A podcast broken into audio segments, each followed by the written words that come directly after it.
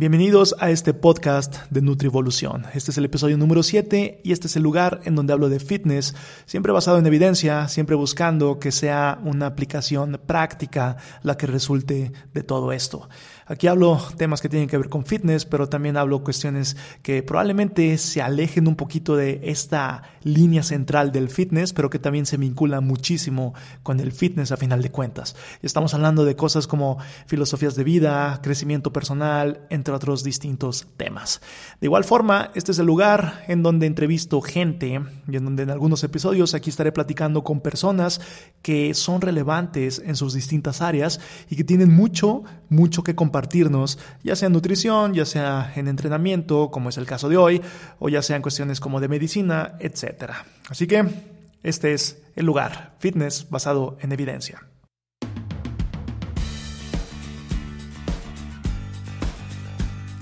Antes de comenzar, los invito a mis redes sociales si quieren conocer más de mi trabajo, nutrivolución.com es el lugar y los invito a que me manden un mensaje en Instagram, estoy como Miguel Rojas, M1 Miguel Rojas, todo seguido, y esa es la cuenta en la que me pueden contactar.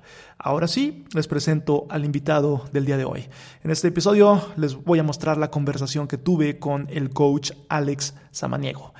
Alex Amaniego es una persona que ha estado involucrada dentro del campo durante bastantes años, que le dan una experiencia muy sólida acerca de cómo entrenar a las personas, cómo ser un mejor coach y cómo ser un coach profesional. Básicamente ese es el trabajo central de Alex Amaniego. En este episodio hablamos acerca de qué pruebas físicas considera él útiles, eh, la diferencia entre coach personalizado e individualizado, cómo son las características de un coach profesional, cuál podría ser la clave para poder formar una sinergia entre coach y cliente eh, los principales problemas en la población actual en temáticas de movimiento, entre otras cosas. Así que esta es la parte uno de esta conversación. Si ustedes son entrenados por alguien o si ustedes entrenan a alguien, entonces este podcast será de mucha utilidad para ustedes. Los invito a que lo escuchen completo y al final eh, pues va a quedar una parte pendiente que esa será la parte 2 que será lanzada la siguiente semana. Así que disfrútenlo y adelante. Dejemos que Alex se presente. ¿Qué tal, Alex? ¿Podrías decirle a la audiencia quién es Alex Amaniego para los que no te conocen? ¿Qué onda, Miguel? ¿Cómo estás? Un gusto. Este, claro, eh, mi nombre es Alex Amaniego, soy uno de los head coaches acá en OPEX Condesa, en la Ciudad de México. Este, y trabajo con todo tipo de clientes, de CrossFit, maratonistas, hasta gente que nada más busca moverse por salud. Eh, como coach profesional, que es tu, tu área de, este, en la que te dedicas a fondo, ¿de qué se encarga un coach profesional? ¿Qué es lo que hace? Mm, mira, sí te platico un poquito de cómo de cómo es todo el proceso, de cómo funciono, cómo funciona yo, cómo funciona OPEX Condesa, para de ahí poco a poco ir hablando de lo que es un coach profesional. Entonces, cuando me refiero a coach profesional conmigo o en OPEX Condesa, es básicamente llega un cliente nuevo, sea lo que sea que necesite, llega un cliente nuevo, y lo que va a suceder con él es, vamos a sentarnos a platicar y tener una consulta. Hablar coach con cliente este, sobre su entrenamiento actual, sobre sus metas, sobre sus fortalezas, sobre donde él se siente que son áreas de oportunidades. También hablamos un poco sobre lo que le llamamos el estilo de vida, y esto es nada más para conocer el cliente qué hace fuera del gimnasio, a qué se dedica, qué tanto nivel de, estrés tiene, o sea, cómo es su chamba, si es una persona casada o soltera, si tiene hijos, si vive solo, porque todo esto va, a ir este, teniendo un pequeño efecto sobre el cuerpo. Y también queremos conocer su ritmo y su, sobre todo su ritmo circadiano, o sea, a qué hora duerme, a qué hora tiene picos de energía, qué está sucediendo en la noche, por qué no está descansando bien, está descansando bien, está recuperando. Entonces todo esto va a pasar en una consulta. De ahí de la consulta que va a durar, dependiendo de la persona, una hora, una hora, un poquito más. Después vamos a ir a una evaluación, una evaluación física, una evaluación de movimiento, donde vamos a revisar este, temas de fuerza, fuerza estructural, movimiento, esta, estabilidad, y dependiendo de la persona y su objetivo, lo que le llamamos la capacidad de trabajo. Eso se va a ver muy diferente para un corredor, un corredor que llegue y dice, quiero correr un maratón, pues lo primero que tengo que ver es qué tanto tiempo puedes estar caminando sobre tus pies, o, sea, o corriendo, porque si quieres correr un maratón que vas a estar sobre tus pies durante cuatro horas, necesito darme una idea dónde está tu resistencia muscular y capacidad aeróbica por ahorita. Pero luego si llega un crossfitero, capacidad aeróbica capacidad de trabajo va a ver muy diferente. Pero tengo que ver cómo, cómo hace trozos, cómo hace burpees, cómo hace volvos, cómo hace todos estos movimientos que, que se incorporan en su disciplina. Entonces, si te, si te dando cuenta, todo, todo, todo el proceso de la consulta y la evaluación va muy específico a la persona, a quién es, a qué es su objetivo y, y sus capacidades. Solo así podemos tener toda la información posible sobre esa persona, sobre ese objetivo, para ya poder como coach sentarme y hacer un diseño de programación este, con base en la consulta, con base en la evaluación, con base incluso a veces hasta cómo es la persona.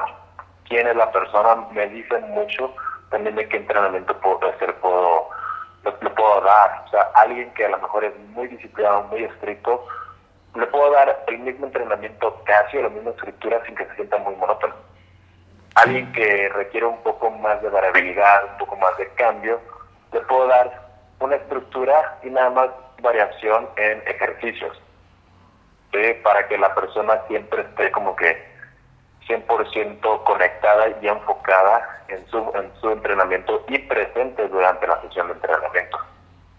Eh, entonces, el primer paso es platicar a fondo con, con, el cliente, con la persona, cómo es su estilo de vida, cuál es su objetivo, o sea, tener un, un panorama completísimo acerca de la persona.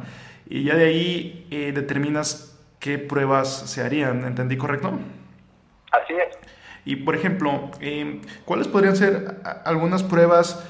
Digamos, pueden ser distintas obviamente según lo que quiera la persona, pero ¿cuáles podrían ser algunas pruebas que te guste como, digamos, de cajón para la mayoría de ellas? ¿Qué pruebas podrían ser? Claro, entonces obviamente todos van a pasar como que por unas pruebas de cajón, por así decirlo, que básicamente nada más van a ser para este, conocer el movimiento del cuerpo. O sea, rangos de, de la articulación del hombro, de la cadera, este, rotación y extensión tanto este, de la caja torácica, este, flexión de cadera. Esa es una persona que sabe flexionar con la cadera, lo que le llamamos la, la bisagra de cadera, o que flexiona con la espalda. Quiero ver cómo está la rotación interna externa de la cadera.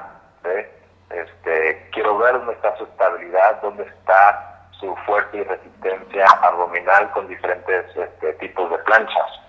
Y ese es como que el primer, el, primer nivel, por así decirlo. Es como que el, el, tronco común de estabilidad y movimiento. Ya viendo esas, esas capacidades, ya de ahí puedo irme más específico al objetivo.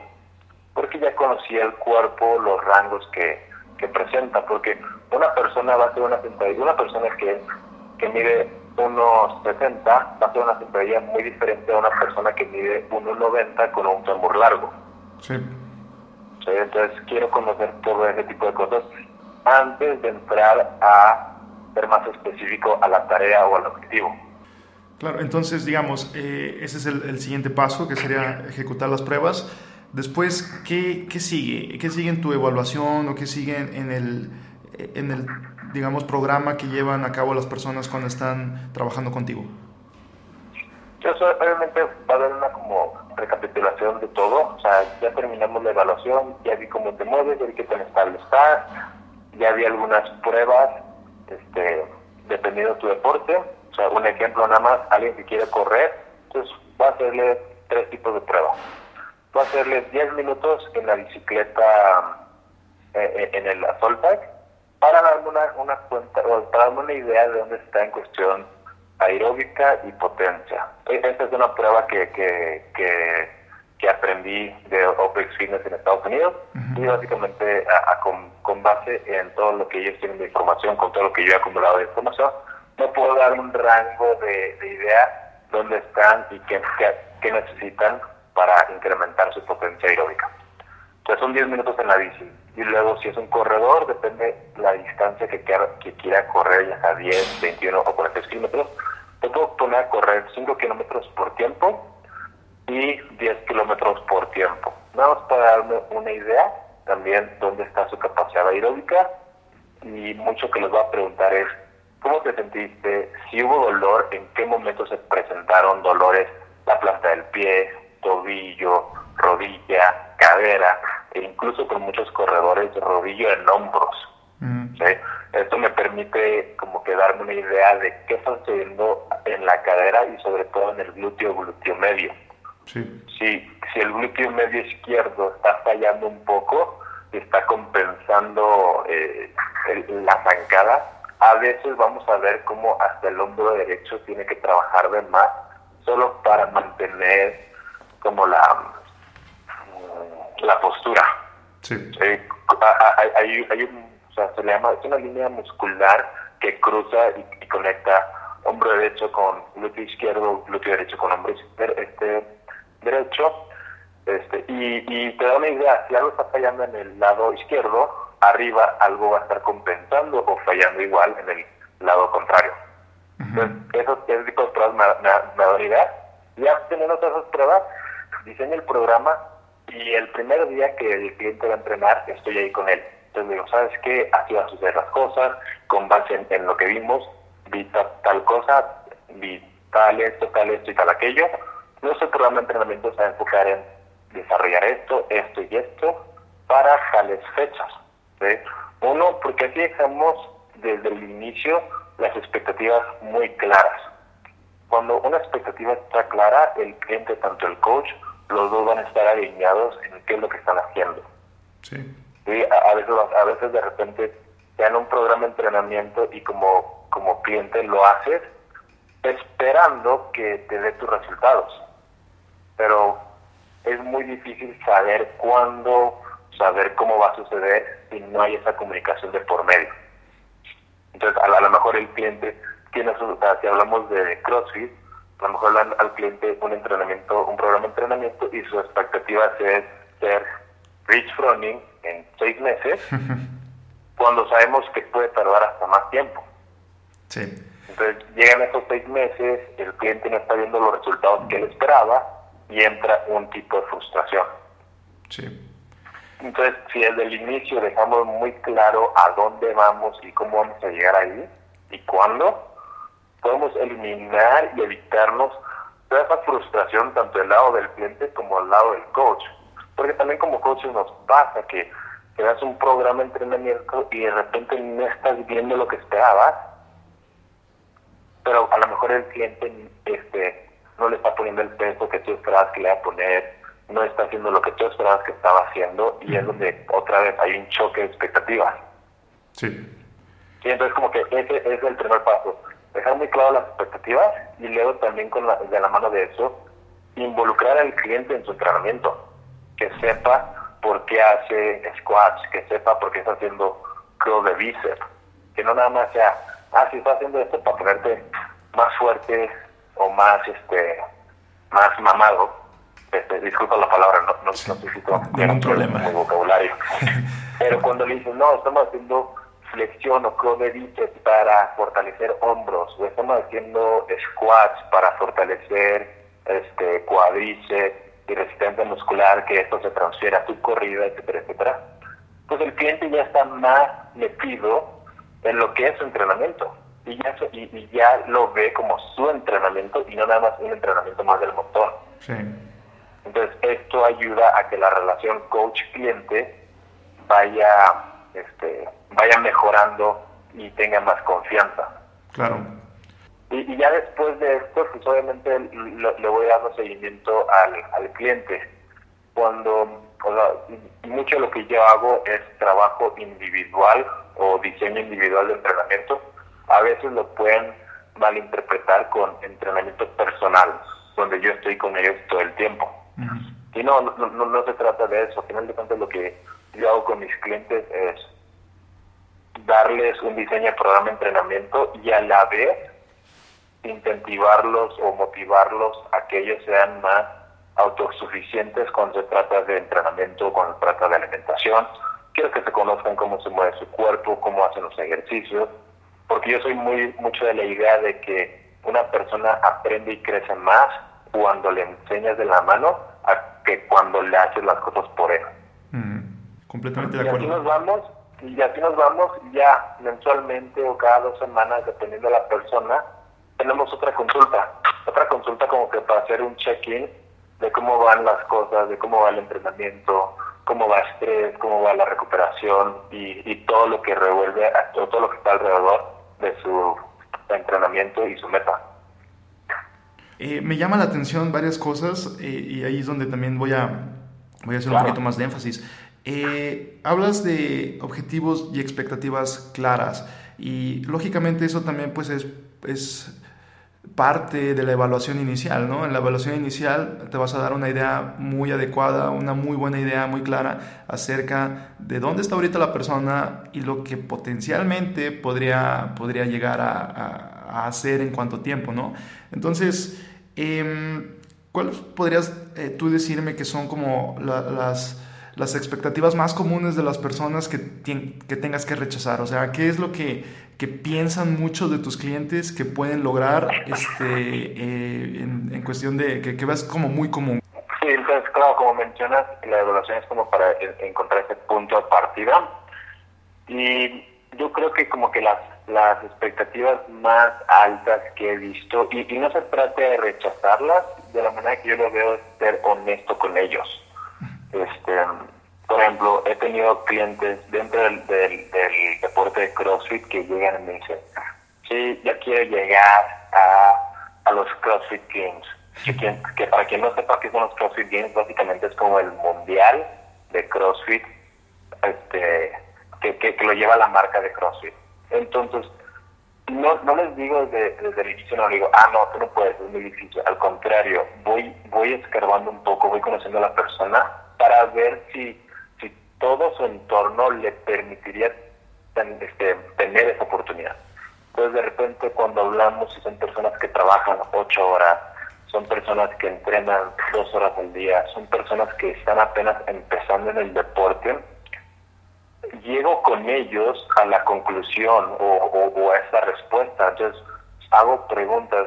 Yo soy de la idea de siempre estar haciendo preguntas y no decirle a la gente de, manera tajante las cosas, sino les pregunto, oye, trabajando ocho horas al día, seis días a la semana, durmiendo siete, seis a siete horas diario y comiendo de X manera, ¿tú ves viable llegar a los CrossFit Games en seis meses, en un año, en dos años, en algún momento? Entonces, al momento de cuestionar y como que ponerles el espejo frente de ellos, ellos mismos empiezan a cuestionarse las cosas, a ver sus objetivos y en muchos casos cuando me dicen, ¿sabes qué? A lo mejor está muy, muy lejos esa meta, pero puedo dar un paso atrás. O a lo mejor tiene razón, a lo mejor tengo que cambiar mi estilo de vida, mi chamba. Y es de esa manera que voy como que por, por mantenerme en, el vocabulario y la pregunta rechazando expectativas. Sí. sí. Y, y, este, y tengo un ejemplo, o sea, por ejemplo, tengo una chica que, que vive en Canadá que me busca y me dice, quiero llegar a regionales o competir a un muy alto nivel y quiero ser competitiva en CrossFit. Entonces platiqué mucho con ella, pues, ¿llevas cuánto tiempo haciendo CrossFit? este, cuáles son tus fortalezas, cuáles son tus habilidades, qué te cuesta trabajo. Entonces dice, no, pues no puedo hacer este, pull-ups estrictos, no puedo hacer que hagamos pull-ups estrictos, pull-ups skipeados, me cuesta esto y esto y esto. Entonces me pregunto, ¿cómo cuánto tiempo tú crees que nos tomaría llegar a ese nivel que tú buscas? Y ella fue la primera que me dijo, como unos 3, 4 años. Entonces, cuando otra vez regresas, cuando involucras al cliente en toda la, en todo el diálogo, es mucho más accesible como que decir o expresar dónde está la expectativa, si la expectativa está muy, muy por, por las nubes, o si realmente es algo que puedan lograr. O incluso si a lo mejor es algo muy que no los está desafiando suficiente porque todas todos los clientes tienen que ser desafiados o retados de alguna manera, sí. si no se van a aburrir. Entonces, espero haber podido contestar tu pregunta. sí, por, supuesto. Eh, muchas cosas. por supuesto, la, expectativa ni tan baja para que se aburra, pero ni tan alta como para que se frustre de que no lo está consiguiendo, ¿no? Y me encantó esto, este, digamos, procedimiento que llevas a cabo de, de ponerles el espejo enfrente de ellos, en tus palabras. Me encantó ponerles el espejo enfrente de ellos para que ellos mismos puedan hacer un mejor análisis de la situación y que ellos mismos se respondan si se puede o no se puede y en cuánto tiempo en caso de que sí, ¿no? Excelente. Claro, no, evidentemente, este, yo como coach soy de la idea de que no quiero imponer nada sobre mis clientes, o sea, a, lo mejor, o sea, dar, dar un ejemplo, a lo mejor vamos a decir que, que llega un cliente que quiere hacer el deporte más peligroso, que, que lo pone en riesgo de X cosas, yo no, yo no soy nadie para decirle, no, no lo haga. Mm. Al contrario, yo solo lo voy a cuestionar, ¿por qué lo quieres hacer? ¿Cómo te va a hacer sentir? Y si esa persona me da una respuesta y me dice, no, pues eso me hacer sentir vivo, eso es lo que me apasiona, eso es lo que me llama, entonces, brother o chica, yo estoy ahí para acompañarte, yo estoy ahí para hacerte el mejor en ese deporte o en el mejor en esa disciplina que quieras hacer. Y, lo mismo en el, tipo, en el estilo de, nutrición o alimentación, cuando la gente llega y me dice, no como carne o no como gluten o etcétera, etcétera, yo no soy nadie para juzgar o criticar esas cosas.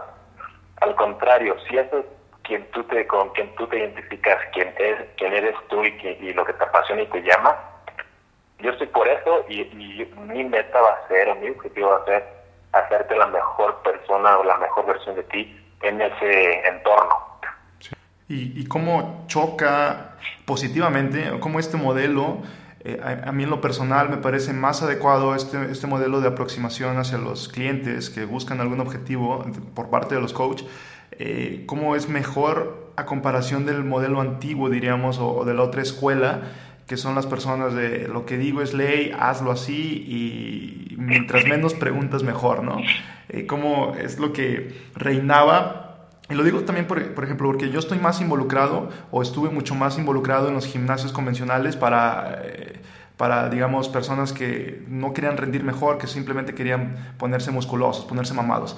Entonces, eh, aquí sí veíamos un montón de gente así, eh, aproximadamente ya las cosas están cambiando, pero aquí también veíamos un montón de instructores o de coaches que lo que dicen es ley, que no los cuestiones, eh, que mm, no se enfocan tanto en, la persona y en, sus valores, digamos, o en lo que ellos sienten o creen.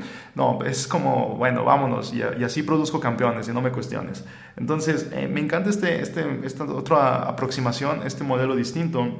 Eh, Alex, también quiero que me comentes en cuestión de lo que has observado con las pruebas físicas que, que evalúas, eh, de estructura, de fuerza, etcétera. ¿Cuáles son los problemas más comunes que ves en la población? Mm, ok, no, entonces para contestar como que la primera pregunta, este, si lo entendí bien, este, sí choca, pero choca más este, eh, en un, si lo vemos en un punto de vista a largo plazo, en un punto de vista que, una práctica pueda ser sostenible. ¿A qué me refiero? Justo lo que mencionas, que hay todos estos tipos de coaches que dicen lo que yo digo es ley, pues poco a poco su retención de clientes o cuántos clientes pueden mantener durante tanto tiempo va a ir disminuyendo. Y, y, si lo vemos como lo que es, porque también al final cuentas es un negocio, empiezan a perder clientes muy a menudo. Entonces, esto va a suceder, este, esto va a causar una cosa por el, por el, el, lado del coach, va a generar frustración. Sí. ¿Por qué? Porque como, no tiene los clientes que, que, él esperaba o no está viendo los resultados que él esperaba, pues va a estar frustrando y va a quedarse en este ciclo vicioso. Por parte del cliente, pues al inicio, como todos, van a ver un resultado simplemente por adaptaciones y cuando las cosas van poniendo un poco más este, complejas o complicadas y que empiezan a tener dudas y que no se las están respondiendo, después ellos se van a ver frustrados porque sienten que no le están poniendo atención, sienten que no les respetan e incluso hasta un nivel muy subconsciente sienten que no hay una línea de amor o cariño entre coach y cliente. Uh lo debería haber en, todas, en todo tipo de relaciones humanas, ¿sí? Amor y respeto. Entonces, empieza a suceder esto y las dos personas se, frustran y es cuando el cliente busca otras opciones y se va. Entonces de repente ves muchas personas como que brincando de una disciplina en otra o brincando de una dieta a otra, porque como no se alinea con a, a un punto más profundo con ellos, pues realmente no le ven una importancia o es muy fácil que se vuelvan, que se frustren. Sí. Entonces al momento de llegar y decir, no, sabes qué, o sea, sí, el entrenamiento importa, pero también la persona importa y son cosas que deben ir de la mano. A mi punto de vista es la fórmula perfecta para mantener algo a largo plazo. Hmm. ¿Sí? Tanto hasta que el cliente llegue a su objetivo, a su objetivo y el cliente crezca y el cliente diga, sabes qué, muchas gracias, me enseñaste mucho y ya no te necesito esa en realidad es como que un objetivo final para mí. Sí. Enseñarle a mis clientes todo lo que puedan aprender y necesitar en su vida y lleguen al punto que no lo necesitan. Pero también durante todo ese tiempo quiero crear amistades y relaciones con ellos. Y, y pues, a un ejemplo, tengo clientes que llevan cuatro, tres, cuatro años conmigo. O sea, y, y, y para mí ya no son clientes, para mí son amigos con quien yo tengo el privilegio y el honor de trabajar y de hacerlo con una persona más capaz físicamente, más capaz emocionalmente, decir que queremos decir así, por lo que el, el entrenamiento este, se transfiere a, a, capacidades de autoestima y, y confianza. Uh -huh. Y poco a poco ir siempre desarrollando esa, esa relación con, con sus límites. Es muy importante también tener esos límites de la relación coach-cliente. Sí. Eh, entonces, creo, espero haber contestado tu primera respuesta, tu primera pregunta con eso, donde para mí sí es mucho más completo y, y al contrario de chocar, creo que es como que el siguiente paso. Sí. O sea, yo, yo también estuve en un gimnasio dando series y repeticiones y animando hasta cierto punto. Este, y yo creo que el siguiente paso es eso, el realmente no nada más ver un, una serie de, de, de repeticiones este, y ejercicios, pero ver un entrenamiento y una persona de la mano. Sí. Y, y yo creo que para eso es muy importante lo que desarrollar es un nivel de confianza óptimo. Sí, claro, y, y, lo mencionas bien, eh, es una evolución, eh, digamos, natural, ¿no? Es, es, un, es la transición entre eh, la historia natural del coach, digamos, pues se puede empezar de, de, ese punto y una parte, conforme la experiencia, conforme lo que observas, mencionas bien que el respeto y el amor eh, hacia el cliente o, o esta relación en donde realmente comprendas su sentir, sus necesidades eh, y te adaptes también a ellas, eh, es lo que puede marcar la gran diferencia y digamos la evolución. Y, pero excelente. Y la siguiente pregunta, eh, ¿cuáles son los problemas comunes que has observado en las pruebas? Ya estamos hablando ya de un ambiente totalmente físico, ¿no? Ya de la cuestión sí. de fuerza, de estructura. ¿Cuáles son los problemas comunes que observas en, en la población? Eh, el problema más común yo te diría que es un tema de control motriz. Mm. Este, un tema de control motriz o incluso un tema de propiocepción, donde la gente, no quiero decir que no saben, pero más bien no han llegado al punto de realmente enfocarse en un movimiento y cómo se ejecuta, o no los o no les han enseñado en un, en un, en un momento pasado este y los ves y de repente te das cuenta de todo lo que es capaz de hacer el cuerpo no tiene un poco de control. O sea, un ejemplo es cuando cuando veo el tema de desplantes. O sea, quien, quienes conocen un desplante es dar un paso hacia adelante, bajar la rodilla trasera al piso para que ambas piernas queden a, un, a una escuadra de 90 grados. He visto en muchos casos ver a unas personas donde la pierna enfrente, la rodilla rebasa por mucho el pie, el talón se eleva, el torso se inclina hacia adelante, la pierna atrás no está flexionada, está completamente extendida. Y, y, y uno quiere pensar como que no manches, lo está haciendo mal, pero nada que ver, simplemente esa persona no ha llegado o no ha aprendido lo que es un patrón de movimiento específico. Y, también muchas veces lo veo con sentadillas que, que termina siendo un como colapso hacia el piso, por, por decirlo así, donde nada más se dejan caer, torso cae entre las rodillas y dices, órale, wow. Entonces, creo que mucho va de control, control motor porque no nada más lo veo con gente nueva, de hecho lo he visto con gente que ya levanta peso, que ya está fuerte, que ya lleva años haciéndolo y de repente lo vamos a este, hacer sentadillas y es como que, mmm, brother, lo estás como que levantando con puro cuádriceps y con pura espalda y de repente por eso escuchas cuando dicen, no manches, me la espalda de hacer unos, una sentadilla. Entonces, este, creo que es como que mucho, eh, creo que definitivamente es el tema más grande que he visto y mucho de lo que platico o como abordo este tema con todos los clientes es, ¿sabes qué? Necesitamos dar un pequeño paso atrás para reprogramar el entrenamiento y seguir adelante. Me refiero, siempre me refiero a temas de movimiento y, y entrenamiento como reprogramar algo, porque no quiero que, que, las personas sientan que lo están haciendo mal, porque en, en ningún momento lo están haciendo mal, lo están haciendo lo mejor que pueden con el conocimiento que tienen. Sí. si yo digo, lo están haciendo mal, están juzgados, es lo último que quiero que hagan. Al contrario, quiero enseñarles y les voy a decir, ¿sabes qué? Creo que este movimiento está causando X cosa o te está previniendo de lograr tal peso o tal otro movimiento. Lo que tenemos que hacer es dar un paso atrás, reprogramarlo para un movimiento más completo, más estructural, más eficiente y de regresar hacia adelante y si es mucho sobre el tema de control motor. Yo platico mucho con mis clientes cómo el movimiento va ligado o va controlado mucho del cerebro y la percepción que tiene el cerebro sobre los movimientos. Y, y, regreso al tema, involucro mucho a mis clientes. Quiero que siempre estén ellos como que involucrados en lo que están haciendo y el por qué.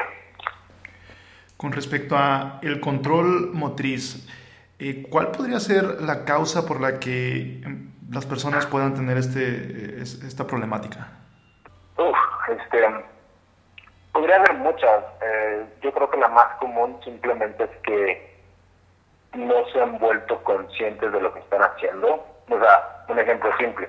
Llega un corredor que en su vida entraba al gimnasio y dice, hace una sentadilla y de repente vas a ver este movimiento de rodillas hacia enfrente y tratar de sentarse. Entonces, en esos casos, le digo, vamos a sacar este banco, siéntate en el banco, de repente ves como que el patrón de sentadilla correcto que estás buscando.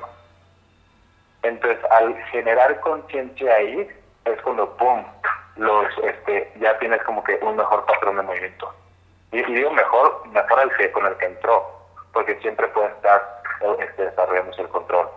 Este, otro ejemplo puede ser simplemente que que eh, habló de la sentadilla, que muchas personas piensan que nada más es un trabajo de pierna. Pero dicen, no, pero realmente una sentadilla bajan súper bien, o sea, hay, este, la cara se mueve antes que las rodillas, este, las rodillas rebasan el paralelo, pero de repente ves como que el torso hacia adelante. Entonces, sí. un tema de estabilidad, pues es un tema de control motriz, entonces dices, oye, ¿qué sentiste? Este, ¿Cómo sentiste el abdomen?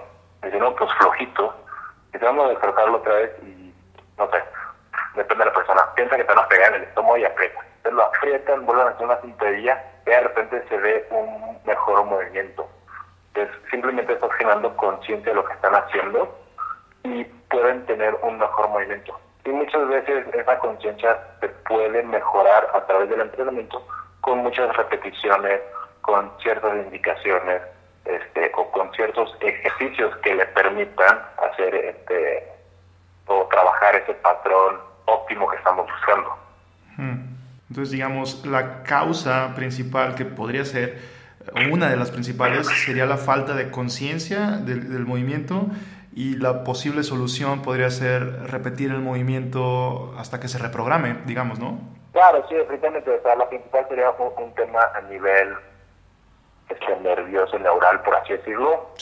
Y, como todo lo que requiere, este, como todo lo que es una habilidad o agilidad que, que es a nivel eh, neural requiere práctica y repeticiones. Entonces, sí.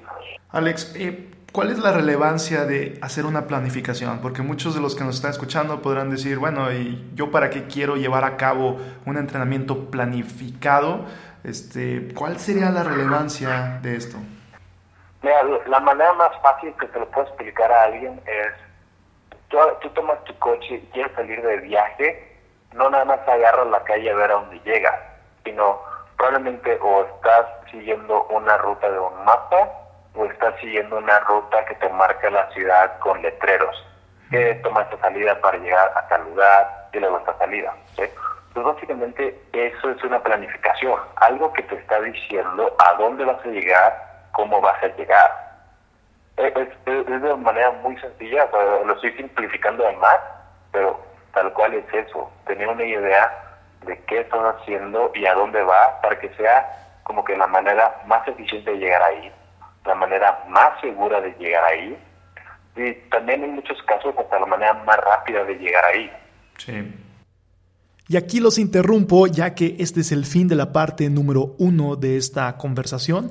En la siguiente parte vamos a estar hablando principalmente del CrossFit, las principales similitudes y diferencias entre la programación que se debería hacer aquí en el CrossFit y la programación para algo dedicado más a físico-constructivismo o aumento de masa muscular. Así que no se lo pueden perder la siguiente semana y los invito a que chequen las redes sociales de Alex Samaniego. Él está en Instagram como guion bajo Alex Samaniego, todo junto, Samaniego es con S, repito, guion bajo Alex Samaniego, y pueden visitar su blog que es coachalexsamaniego.com. Repito, coachalexsamaniego.com. Y recuerden que coach se escribe C-O-A-C-H. Samaniego con S. Así que esto ha sido todo por este podcast. Los escucho la siguiente semana, o más bien, estamos hablando la siguiente semana. No sin antes recordarte que vayas y levantes esa barra.